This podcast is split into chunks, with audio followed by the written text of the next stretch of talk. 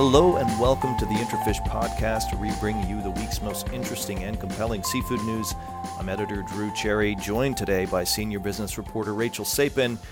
We are going to be talking about a new story that just was published in The New Yorker from journalist Ian Urbina and the Outlaw Ocean project that he heads. We're going to have Ian on the podcast a little later to talk about that.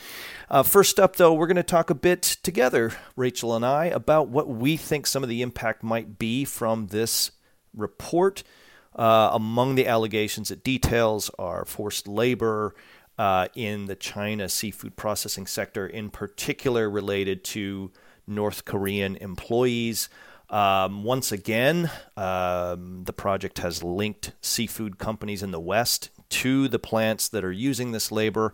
And so there's been a lot of fallout and uh, will be much, much more. Rachel, you've been covering this story since the first investigation came out from Urbina and his Outlaw Ocean team. What was the initial reaction when the story came out last fall about uh, Uyghur forced labor in the seafood processing chain?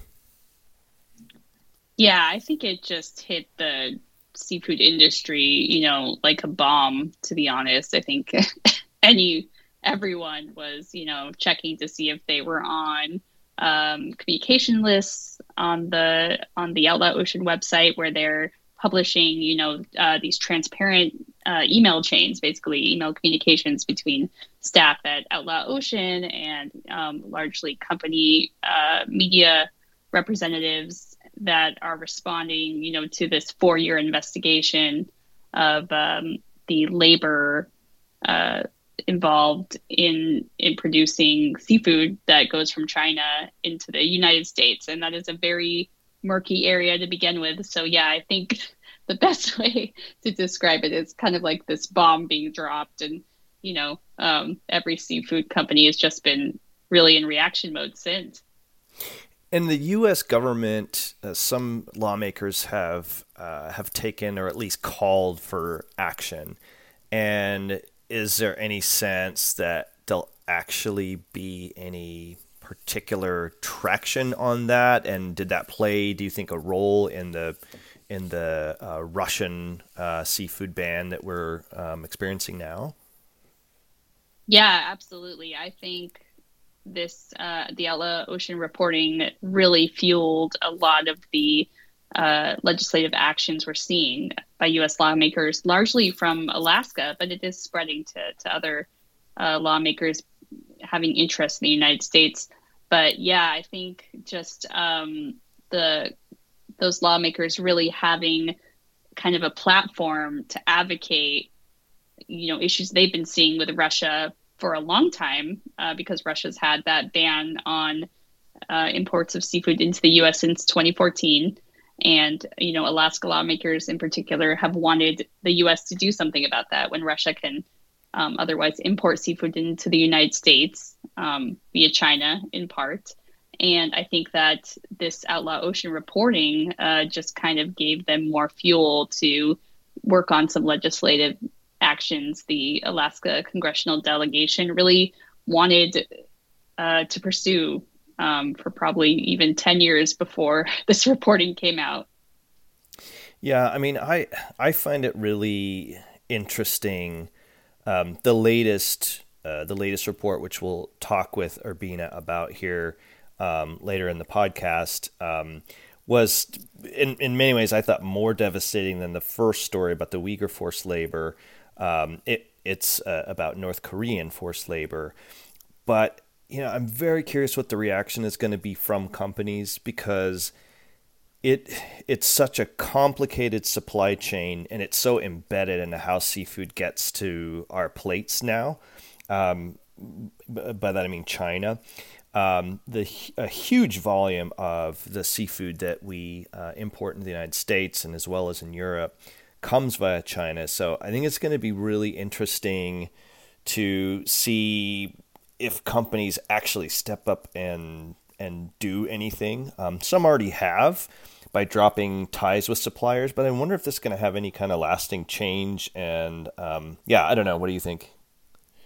Yeah, I think that's the question we all have, right? Because I think, you know, Outlaw Ocean talks about that a lot in this reporting is what can be done if if these audits of companies in China and how their workers are treated are kind of this black box, you know, how do we address that? And I think that's going to be probably the focus of U.S. seafood companies going forward um, that really want to work on this issue is is how can we, um, you know, have our supply chain actually transparent? How can we know what's actually going on with seafood that's being processed in China and that workers are being treated fairly and humanely? And yeah, I think it's just a big looming kind of question we all have. Um, but I think it's really cool that um, Outlaw Ocean really is getting the industry thinking about it, uh, getting us as a trade press thinking about it, uh, and you know,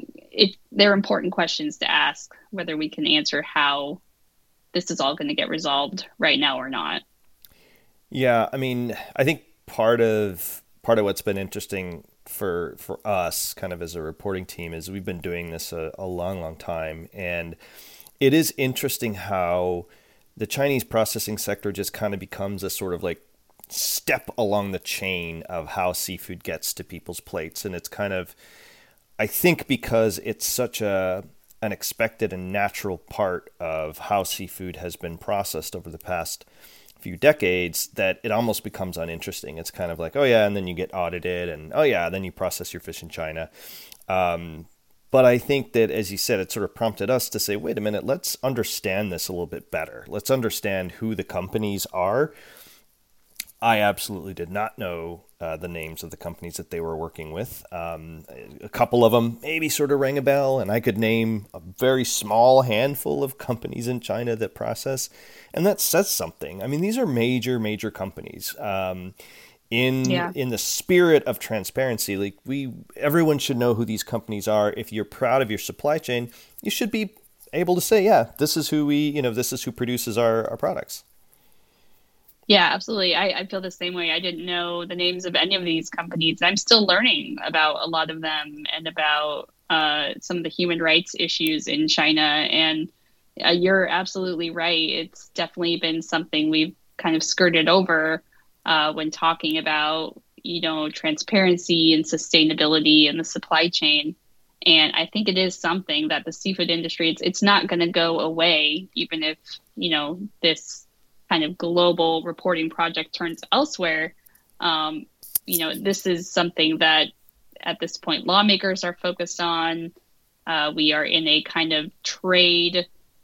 Uh, it just seems like a tense trade kind of time with China and Russia, which I think is going to fuel more looking into these issues.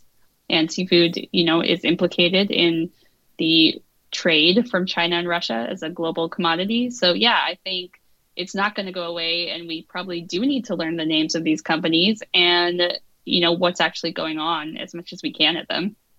Yeah and and there are i think whenever we're um, whenever we're talking about having products processed in China, that's going to come with a certain amount of risk and a certain amount of understanding that there there are things that um, that you are are not allowed to do as a citizen of um, the People's Republic of China, and that's just that's something that has to be expected if you're going to do business in China. Um, now, that said, I do think there are companies that are treating their workers fairly um, and uh, that have probably uh, that probably have some um, some reactions and and uh, ways to document. Hey, look, we are doing it a particular way. We you know in a in a, a way that meets Western standards, maybe. But if you are using those companies, if there are companies out there that are doing it again in um, you know to to actually make that known, to have those companies be a, a more visible part of the supply chain, is only going to improve it for everybody. Um, the longer it's sort of these questions about who does what and who who it is that's processing, and you've never heard of the name, you don't know who the ownership is. You, as long as it's not transparent, I think the seafood industry is going to have a really really hard time saying hey, I have a transparent, traceable supply chain for my fish. And that's at the heart of providing a product that people can stand behind, um, is being able to say, this is where it's been, this is who's producing it, this is who's processing it. Hey, we're, we're proud of this supply chain. Yeah, absolutely. I, I think you're right. I think we are going to see um, some language changes, right? And that has been an issue for seafood for a while. What is making it transparent? How do you know the audits are working? You know, we've seen lawsuits on that front uh, far outside of Outlaw Ocean. Uh, so I think I agree with you. I think it's just opened up kind of a whole new era of, you know, how are we going to actually define define traceability and follow through on kind of marketing commitments that say this seafood, you know, was sourced without slave labor. And I'm also fascinated to see what China is going to do in response. You know, are we going to have companies in China responding to this um, and seeing impacts um, to their how they are staffed or to their sales or how they are viewed in particular by U.S. consumers from this um, I'm just really interested in that too because I feel like we've just kind of had one side and maybe there's more to this story that we don't know yet either. Thanks, Rachel. Well, joining us now is Ian Urbina. He's a journalist and founder of the Outlaw Ocean Project. Ian, thanks for joining us. The piece that came out this week in the New Yorker, the third of your series on China's seafood sector, uh, has already caused a major impact here in the seafood world. Um, and I think a lot of companies are wondering what can I do? How exposed am I? And how concerned should I be about these violations happening in my supply chain?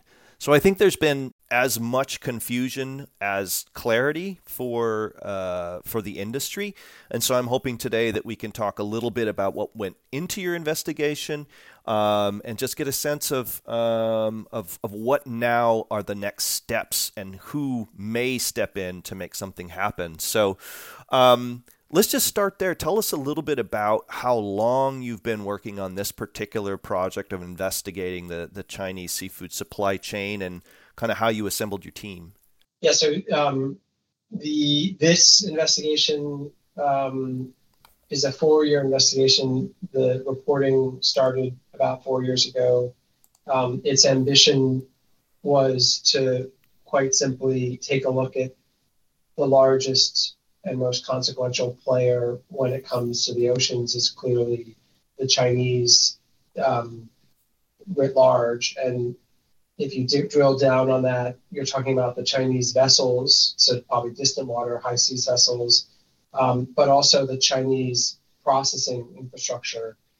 If you take those two things together and you think about um, seafood as a global product, huge amounts of it is either coming off of Chinese ships and or being processed in Chinese processing plants. So that was the goal was, well, let's look at that. And then it was even more attractive um, to us because China is also distinctly opaque. And so as an investigative shop, um, we were even more interested to see if we could add value by shining some light in that dark space.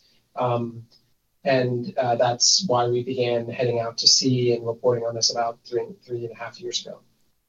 So tell me about the team on the ground there in uh, in China because um, you just mentioned it. It is it's so opaque how the supply chain works, even to people in the seafood industry that are using it.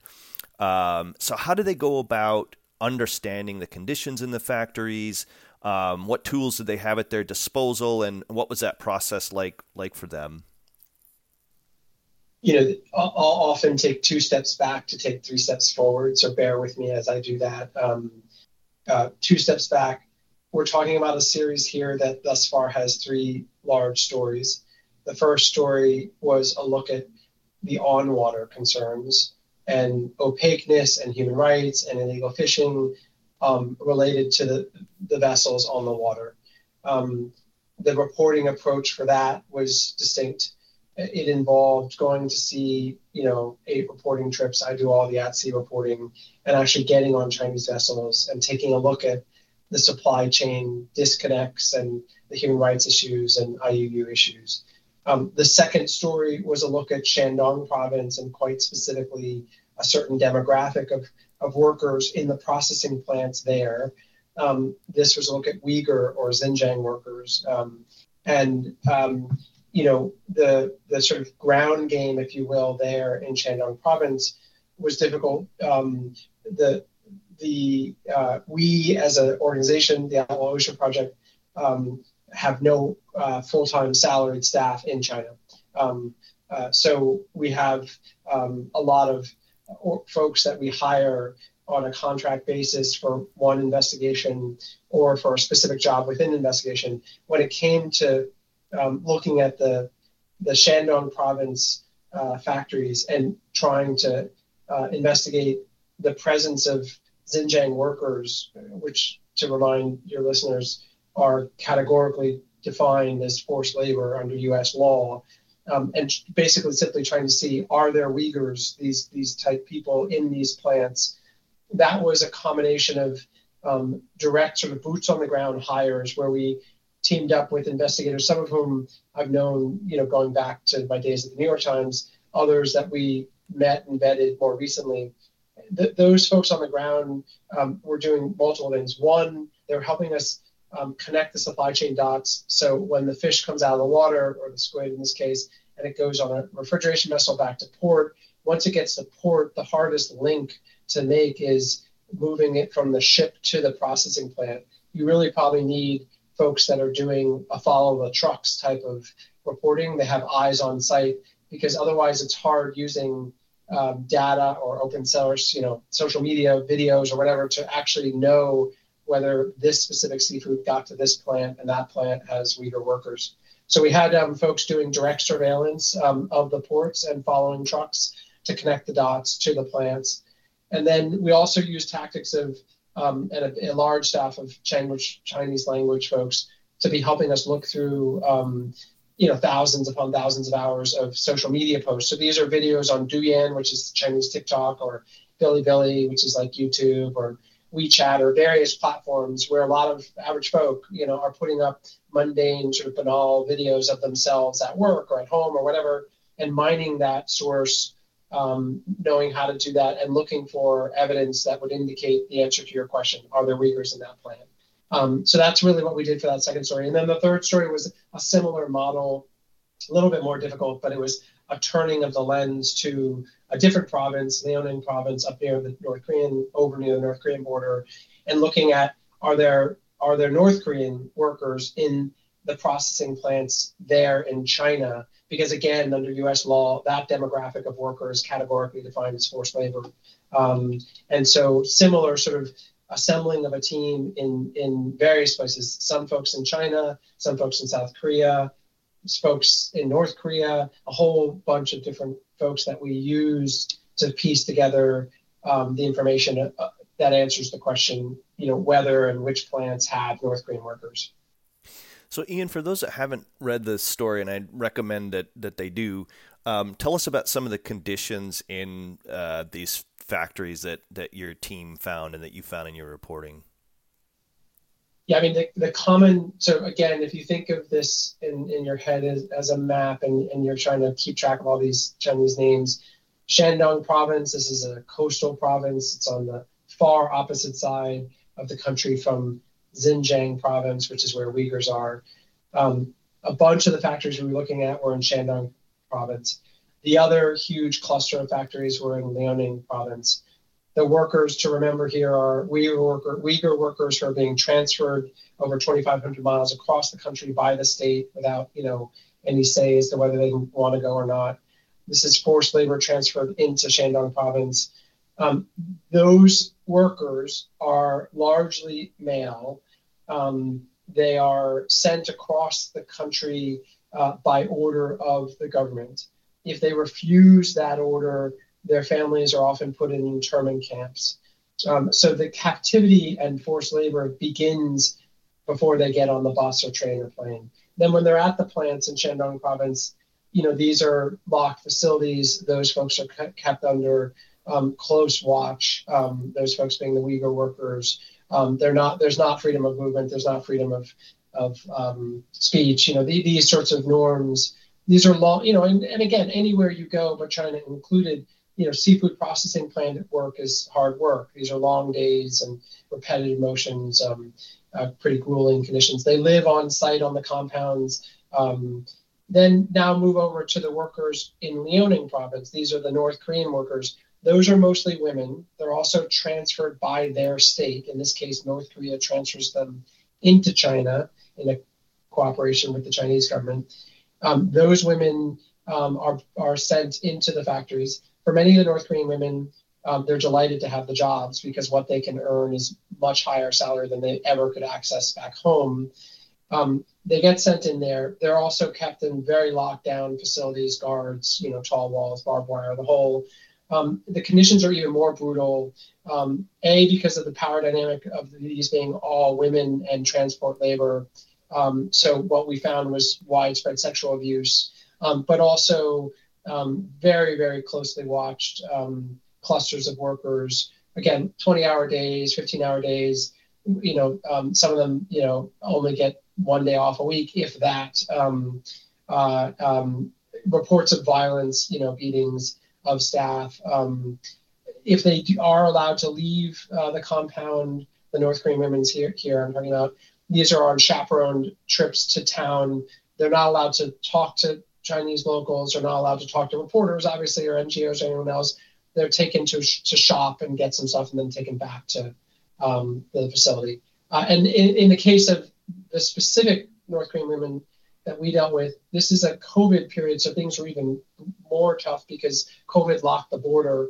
So some of these women expected to be, you know, sent abroad for a year, two years, were locked, were stuck there for upwards of four years. There are still some workers that are still in the country that we interviewed, uh, still in China. Um, uh, so really, really brutal conditions.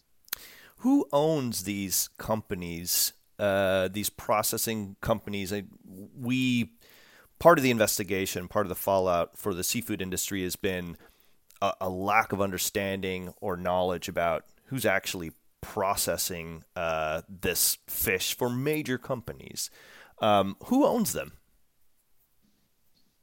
Well, it's a it's a huge industry, and so when you speak in general generalities, you're going to get stuff wrong. But in general, um, these companies are Chinese companies, um, and they are in partnerships, supply chain partnerships with non-Chinese players, so Western, European, Canadian, American um, uh, companies. Now, um, to get a little more technical, um, you know, the, the companies that own um, the processing plants are sometimes mega companies like the Chishan Group that own processing plants, they own cold storage facilities, they own refrigeration vessels, and they own fishing vessels and they so they have their tentacles, if you will, in lots of different parts of the supply chain. Um, other companies, Chinese companies, are um, partly state-owned, right? So China National Fisheries Corporation um, owns processing plants and vessels and reefers. Um, it's a state-run uh, company, so this is a different breed of institution than you or I are used to. Um, and then still others um, are partially owned uh, in, in a more formalized partnership with non-Chinese um, players. So there's some uh, uh, buy-in by Western players into a partial ownership of the companies. To your second point, what's not typically known, and your column recently really said it better than I've seen said before. Um, there, there has been a willful ignorance by the beneficiaries of these supply chains where they may know in general that they have six plants that they're tied to in China, but they don't probably know their names. And they probably don't, and they certainly don't, most likely don't know the conditions in those plants. And they probably don't even know um, whether much of what they get from those plants is actually from those plants, because especially post COVID, there was there were problems in the supply chain where there were shortages of, of tonnage of a certain this or that, and spot markets emerged where if a certain Western buyer needed X amount of Y type seafood, but the Chinese processing plant couldn't produce that much, then that, Chinese processing plant or the labor or the, the sort of spot market broker in the middle said, okay, we need to top up. And so turn to other places to bring in some extra of that certain type of seafood so that we can fill this order on our deadline.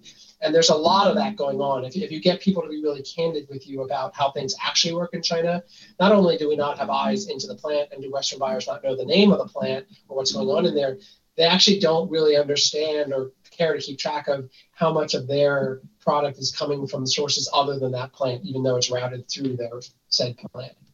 But there are auditors on the, the ground, uh, or at least third party auditors. And this is the part that I, think for for the seafood industry is um, is confusing or um, maybe there is a bit of a tendency to say, well, this wasn't my fault; it was an auditor's fault. What's breaking down in the auditing process? You mentioned the Marine Stewardship Council, which of course is more focused on auditing the sustainability of the of the resource. However, there has to be a lot of, of failures along the way, and so why the auditors clearly need to be audited. Yeah, so I think like again, your your audience, your listenership is uh, a much more savvy crowd. But just to take it, you know, they know all all of this, but to take it to the average layman's understanding is to first say, okay, let's let's divide the category of auditors into two types. There are those auditors who generally are looking at um, hygienic and illegal fishing and ocean sustainability and marine issues and sort of um, uh, traceability concerns. Okay, that's one type of auditor. Marine Stewardship Council is the sort of big name in that universe. And then there are this other category of auditors um, that are social auditors, which is to say they focus on labor concerns. Okay, now um, there is overlap between these auditors and the audits they conduct. So, for example, with Marine Stewardship Council, they're quick to emphasize that they specialize um, in the marine issues, the sustainability issues, and they don't claim to do audits or have any say in the labor issues. However, if you look closely at what they do claim, that when they provide a clean bill of health to a brand, part of what they require for that, you know, report card with A's on it is a prerequisite um, social audit or external audit that verifies that the labor conditions have passed muster. So in their very, in Marine Stewardship Council's very labeling and public face, they are overlapping quite decidedly with social audit issues and claiming that to, to get their approval, there needs to be some labor, external labor review. Okay, so that makes them a little bit on the hook here. Um, but um, let's not beat up just on MSC. So, in general, the auditing industry, the players who actually do this work um, in the world, you know, whether it's you know bananas or, or computer chips or or uh, t-shirts, um, the, the, the marine auditors are really focused on food safety and illegal fishing issues, and they have folks in the plants and they're checking in various ways that the supply chain, you know, the questions of do we know for sure that that fish is actually what it's being labeled as? Is that really tilapia? Um, do we know what ship that came off of when it got here? Do we know that um, the actual cargo that came from that ship and that refrigeration vessel and that's bound for Walmart or Tesco or whatever is um, not being swapped out by stuff that came from someone else. Um, these are the sorts of questions that they're asking. And um, there are lots of flaws even in that universe, right? Their claims to know that the stuff that they know what ship it came off of and whether that ship was actually not engaged in illegal fishing are suspect. Um, and that's uh, something we, we went sort of to great lengths to try to show where the gaps even in that claim is. Now, on the labor side, those auditors, okay, now you have a have to pause and think about China. Okay, so there are certain the, the, sort of Faustian bargain that the industry's been making for a long time, and many industries and many NGOs and newspapers and everyone else is if you go into China and are going to operate in China, you have to play by their rules. And there are certain unspoken and spoken rules of things you can't discuss, things you can't do, or else you're going to get kicked out of the country. It's just an open secret. And um, a lot of companies and industries and newspapers and everyone else, NGOs and ocean advocates have decided to take that deal and they've gone in there. But it comes at a cost, such as you can't generally expect, there may be exceptions, but to do unannounced audits of a plant, show up unannounced, and then ask questions. Do you have Uyghurs? Do you have North, North Koreans? You know, you can't expect to do independent interviews with workers in a native language that they speak, apart from authorities being in the room, whether the authorities are plant operators or law enforcement or security services. These are all things that just don't, generally speaking, um, fly in China. And God forbid you actually find problems. You're an auditor and you want to do your job, of which there are many folks, and you're in China and you find some really worrisome things, and you're going to write up a report that says, hey, we've got child labor there, or we've got Uyghur labor there, we've got North Korean, and we've got women who haven't been allowed to go home, or we've got wage theft. Um, if you find those things and you write them up, you have another structural problem as you, the auditor that works for SGS or whoever you work for. When you hand that report over, remember that you're you've been hired by the company that that is sending you in there. So there's a sort of conflict of interest in the very design of the auditing structure where the people paying for them to do the service are the people that they're reporting on. So um, that's another problem that probably gives pause to whether you want to say something that's highly critical of the person who's paying your bill. And then furthermore, if you write that up, are you going to be able to go to that factory again? Or are you, as auditors, going to be kicked out because the Chinese authorities say you can't be saying that, you can't, you can't be writing that up, um, and you're not going to get access after that. These are the huge existential problems that I think the industry is going to have to confront if they're really honestly wanting to figure out whether they can stay in China, and if so, how they could possibly stay in China and not have another series like this in three years. So, talk to us a little bit about the reporting uh, process. I mean, you you on the Outlaw uh, Ocean site, uh, you publish some of the exchanges with with companies. Um, I'm curious about that process and what what surprised uh, what surprised you, interested you about the process of how the seafood companies responded or how the retailers responded um, as these investigations rolled out. Well, so the, the process was one that we um, essentially decided at the outset of this investigation that we were going to try to abide by certain ground rules. One, we were not going to go off record with um, these companies. We were not going to engage in um, ex parte conversations, if you will. Um, so we were going to try to be in um, writing and on record at all times so that we could then put it all up on a searchable website, um, the discussion tab.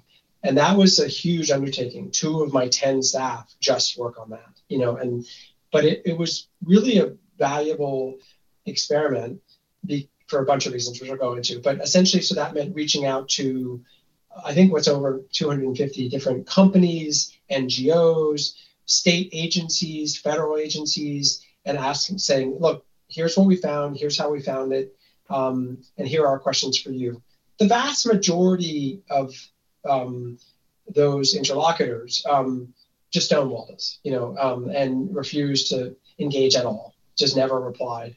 Um, uh, which wasn't shocking. It was very frustrating. And some of the biggest players, even to this day, um, biggest brands, biggest seafood companies, biggest grocery store chains have um, continue to simply not answer any questions. Um, and that's a sort of duck and as, as I see it, it's a duck and cover. If you can wait these guys out, these journalists out, they'll go away. Um, uh, don't engage and just keep you know doing what we're doing. And they may be right. You know that, that has worked um, a lot. Um, uh, but the, one of the reasons we did the discussion approach was so that um, we could be super transparent and we might be able to encourage other media, industry press, for example, to um, look at our work, you know, show our math, you know, um, look at what we said, look at what they said back, um, look at um, who didn't reply, because the industry folks are taken much more seriously. You, for example, are taken way more seriously by the people listening to this than me, because investors and industry folks, you know, um, buyers and everyone else read very closely what you're producing, N- not as much the New Yorker, you know. Um, and so, uh, if we could lay out all these exchanges in a way that other journalists trusted them, then um, we could get other folks to continue on the story, and then the duck and cover approach doesn't work as well because it's not going away. Because the beat reporters, like you folks, who really are experts, are going to stay with it. So that was an experiment, and it worked. You know, the industry folks, uh, venues began using that um, in a really smart way and picking up on things. Um, what I did, the only other thing I'll say on this is that was a little surprise, a, a pleasant one, was uh, whatever was the portion of folks that stonewalled us when we published the first 10,000 word story was less than when we published the second story and even less than when we published the third. So because of the industry press following up and really rigorously asking tough questions, um, because of lawmakers and NGOs and all sorts of other stakeholders running with the reporting, I think the industry players realized this isn't going away like most other stories do. And they began engaging. And so on this last round, published this week on North Korean workers, we got a lot more engagement from companies. Um, some companies, and not without reason, said, look, we want to talk with you, but we're not willing to do so on record. And I get why. I, they want to have a conversation where they could just be candid and safe and show their vulnerabilities um, and get our input. But I don't think that's actually in the service of the public. And so that's why we said, sorry, we, we simply can't do that. So we need to stay on record, we need to stay in writing, and and um, you have to make a decision as to whether you, you're willing to have that be open um, discussion for the public to see after we publish all of our back and forth. And I, I think that's a that's a source of frustration for some of the companies, right? That um, that we've heard uh, from uh, some of the folks that are our readers is, hey, look, we were transparent, we answered the questions, uh, we went on record, and now we're the ones whose heads above the parapet, and all these other companies you know, not all 250 of these companies will get phone calls either from us or you. Um, so, you know, what do you say to that uh, uh, to, to, to, those folks that, in good faith, really tried to engage here? Yeah, unequivocally, they are right. Like uh, it is, I completely sympathize. I don't know that I have a solution, but they are not wrong in that point. It's somewhat uh, the nature of journalism. Um, you know, um, here's what I would say. I, I, I, try whenever I'm asked. I did this in the congressional testimony. I'm doing it here. I, I try to be honest and open about that fact and say, Trident, Lunds, Panapesca, these are players that um, did exactly what you said. They were very open and candid and um, honest about um, uh, what we brought to them. Uh, and that meant that there was more attention paid to them than Walmart or initially Sysco, who, for example, would not um, engage. And I don't think that's fair. But at the same time, um, I think with time, um, you and me and others who know this reporting and know the backstory will actually um, commend, like we are here, hopefully, those companies that have been leaders in the pack, even when it comes to the painful reckoning of having to stick their head above the parapet. They are out front. And the folks who are hiding and staying behind are probably not going to be able to stay there for very long.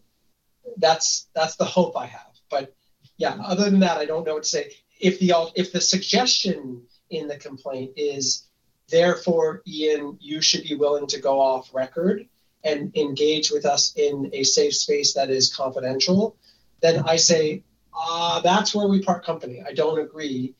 Having done this a long time, I don't actually think it's in the public interest nor even in the company's interest for us to engage in that because all too often that is just an attempt by the company to sort of information gather from the reporter and damage control internally and figure out what they can do, but they don't really feel the pressure um, that the public brings if it's all made open uh, and clear on a discussion tab. To to what extent do you think that um, that companies that you talk to were were truly ignorant about what happens with their uh, products in in China when they're processed?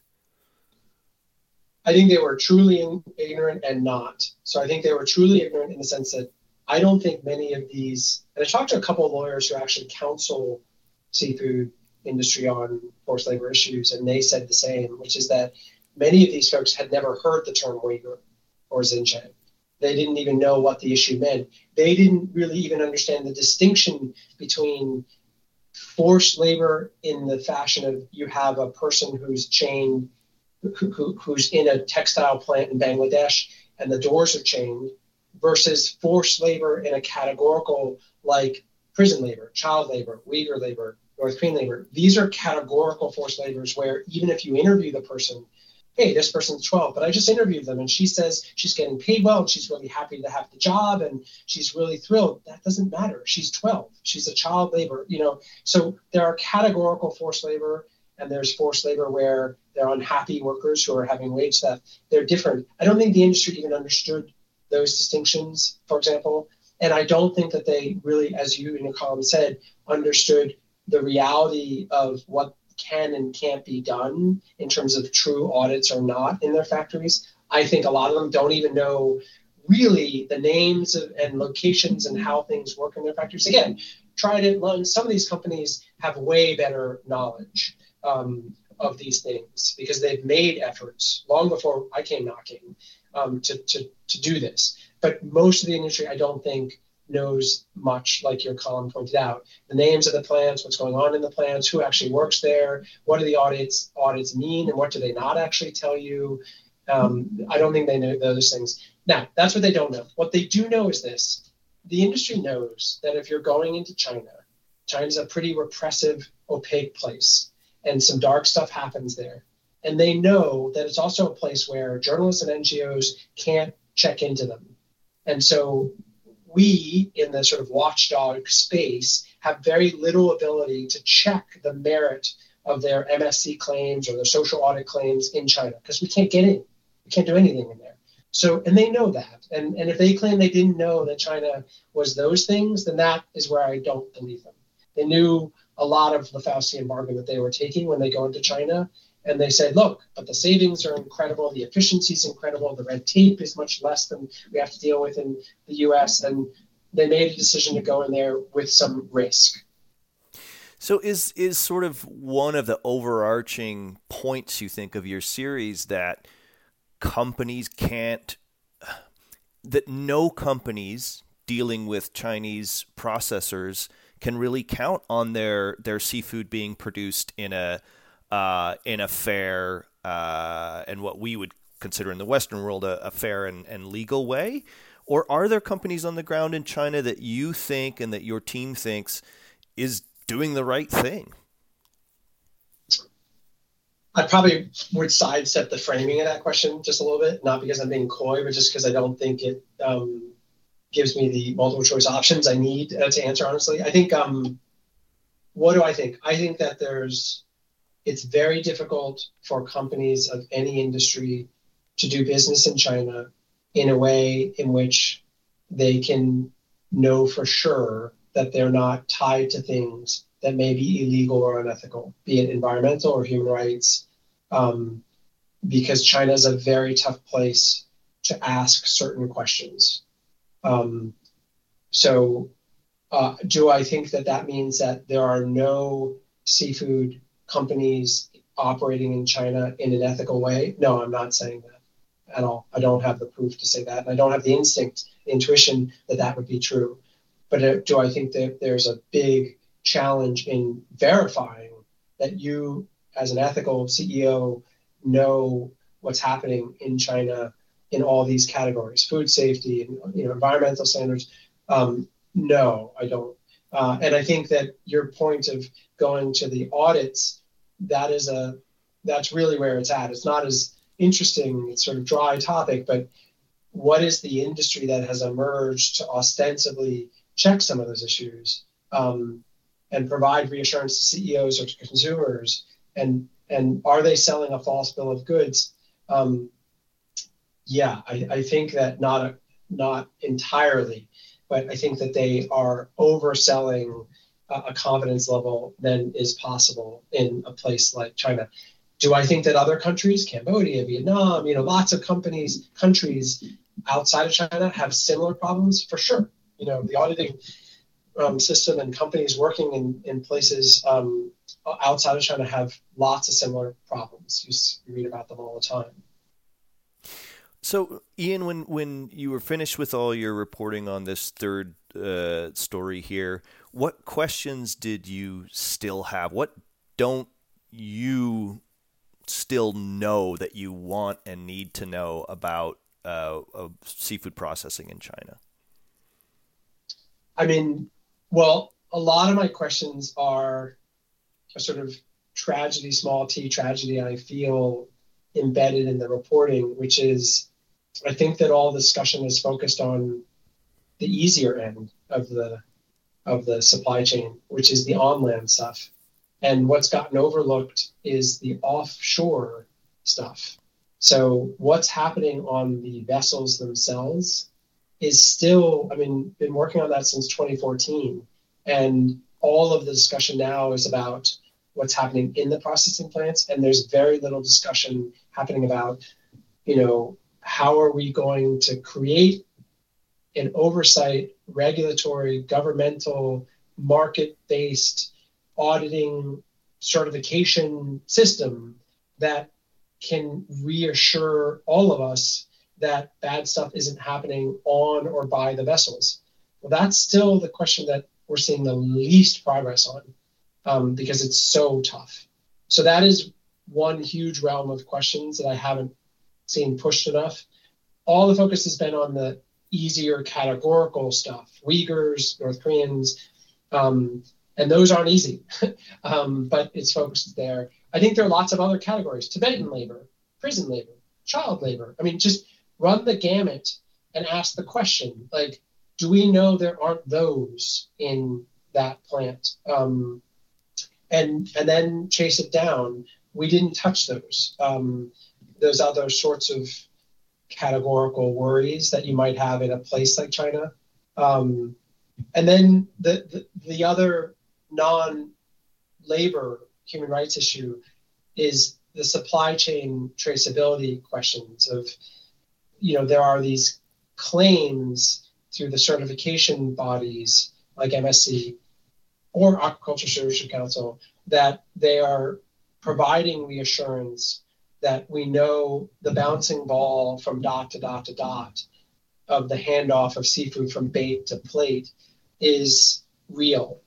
But if you really, really hover that camera, the slow motion camera over the bouncing ball, there are these invisible moments in the many handoffs that make you wonder about the legitimacy of those reassurances. Like it came from these ships, but it you know, some one small example you know well is like company X says we know that we get our stuff only from these six vessels. But then if you actually go look at it, those six vessels are handing all their stuff off to a refrigeration vessel. And if you look at the nitty gritty on how they actually bundle the, th- the stuff together, whether it's pollock or squid or tuna or whatever, how they bundle the stuff together and then sh- hand it over to the refrigeration vessel. And then it gets handed over to the truck and port. And then it gets handed over to the processing plant. There are a lot of gaps there where it becomes less believable that they even know what vessels those came off of. And there may be 12 other vessels that are funneling into their supply chain. And those 12 invisible vessels are doing lots of dark stuff captive labor or invading other countries waters or whatever. And so that's a whole non-human rights issue that I also still think there needs to be a lot of questions asked. So let's put ourselves in the in the shoes of a of a seafood buyer or processor, and I truly have concern about what I've read in these stories. I truly have concerns uh, about uh, the uh, the companies I'm working with in in China. Now, if I drop a supplier, have I actually really solved anything beyond kind of absolving myself of the guilt of that particular supplier? Part one of that question, and part two of that question, then what should seafood companies be doing in the face of all this? Yeah, so my answer, humbly, to the first question is no. I think it's a good start. You're doing a lot better than your peers um, by at least taking the first action of kind of triaging the wound, right? Um, but you're not actually getting to the source harm, the disease, you know, the root cause. And the root cause isn't located at that one plant. It's located at the mechanisms you thought were preventing you from getting ill in the first place. Sorry to push this metaphor, but um, so if a company says, "Okay, we've severed ties with this one plant," the questions I would ask are, "Well, wait, how many other plants do you have in China, and what are you doing to check that they don't have the same problem that we were able to identify in this one plant?" We don't have access to your supply chain. So we had to do this over four years and all sorts of crazy tactics to get a little window into your supply chain against your wishes. You have access to your supply chain and you have leverage over your partners who you're making money with. So no one better than you to be able to actually like look at how many total plants do we have and what are the core problems that caused us to overlook this issue in the first place. So yes, I'd say severing one relationship is not going to solve it. Um, what should they be doing? Just that, you know, a, a, real reckoning with the, the cause of the oversight and looking at how is auditing, whether we're doing it in house or we're using some external firm, flawed. What questions are they not asking? What questions should they be asking? And can they even ask those questions in this political climate, in this security climate that is this country? Um, and how do we need to rewrite the rules of that if we want to stay? That that's what I would say. Rachel, any final thoughts or questions for Ian? I guess just uh, where do you go next, Ian? In terms of, is this kind of something where we're going to see updates every, you know, a couple weeks or months? I know you update the conversations, but is it a project where you want to keep that uh, transparency going in terms of the stakeholder discussions um, and pushing the issue in Congress? Yeah, well, first of all, Rachel, your coverage has been great, and and again, I can't thank through you and Rachel and you know kind of your publication for really doing good journalism alongside. Um, I think to answer your question, Rachel, methodologically will continue. So the things that we thought were really helpful and effective in this project. So the bait to plate tool on the website is an attempt at connecting the supply chain dots from start all the way to the brand name that folks know. And that takes a lot of effort and it's very, very complicated, but it's really valuable um, if you if you want to equip the public and law enforcement and companies to do something here. You've got to connect those dots, or else it's just another sob story about something bad that happened in one isolated place. It doesn't connect to the buyers. So we're going to keep doing that as best we can for every story. The discussion uh, thing, tool, tab um, is also probably something we're going to double down on. And we have another investigation coming on a different topic, different country. Um, but we're doing it for that there too, because I think it really does help um, empower other reporters to check our work and decide if they want to continue uh, on with us. And, and, and then the um, solutions thing we built is my humble attempt to not just be a bummer, you know, like saying all that's bad, but not offering any insight on what could be fixed and how. I don't think it's my role to offer the specific solutions, but there are a lot of smart people. I don't have to agree with any of them. It's not mat doesn't matter, but academics and advocates and and industry experts like you guys and other reporters. And, and so with the solutions tab on the website, we try to report that out and sort of say, okay, what do these folks say should be done? And what do those folks say? And put it all in one place so that when folks ask us that question, we can say, okay, listen to what we collected from the experts on that issue. We're not going to give you our answer because we don't really deserve to be answering that. Um, we can just tell you what we definitely know is broken. Um, so those three things, I think we're going to keep going, and and then you know the general topics of these categories of concerns, whether they're China tied or not China tied. China is such a big player that they pop up in every story. Um, but uh, so I, I, don't think we'll cover this as a beat. We might have one more story in big story in this series. We're still deciding. Um, but those tools and that approach and those issues will remain the same. Well, thanks again so much for joining us, Ian. Thanks, Drew. Folks, that will wrap up this episode of the IntraFish podcast. Remember that you can find our coverage 24 7 on intrafish.com. You can sign up for our newsletters there if you're a subscriber. You can get alerts on all the topics that matter to you. And don't forget, we also have an app and a podcast which you're listening to. Don't forget to subscribe so that every time we put out a new podcast, it'll get pushed directly to your phone. All right, folks, thanks again. We'll talk to you next week.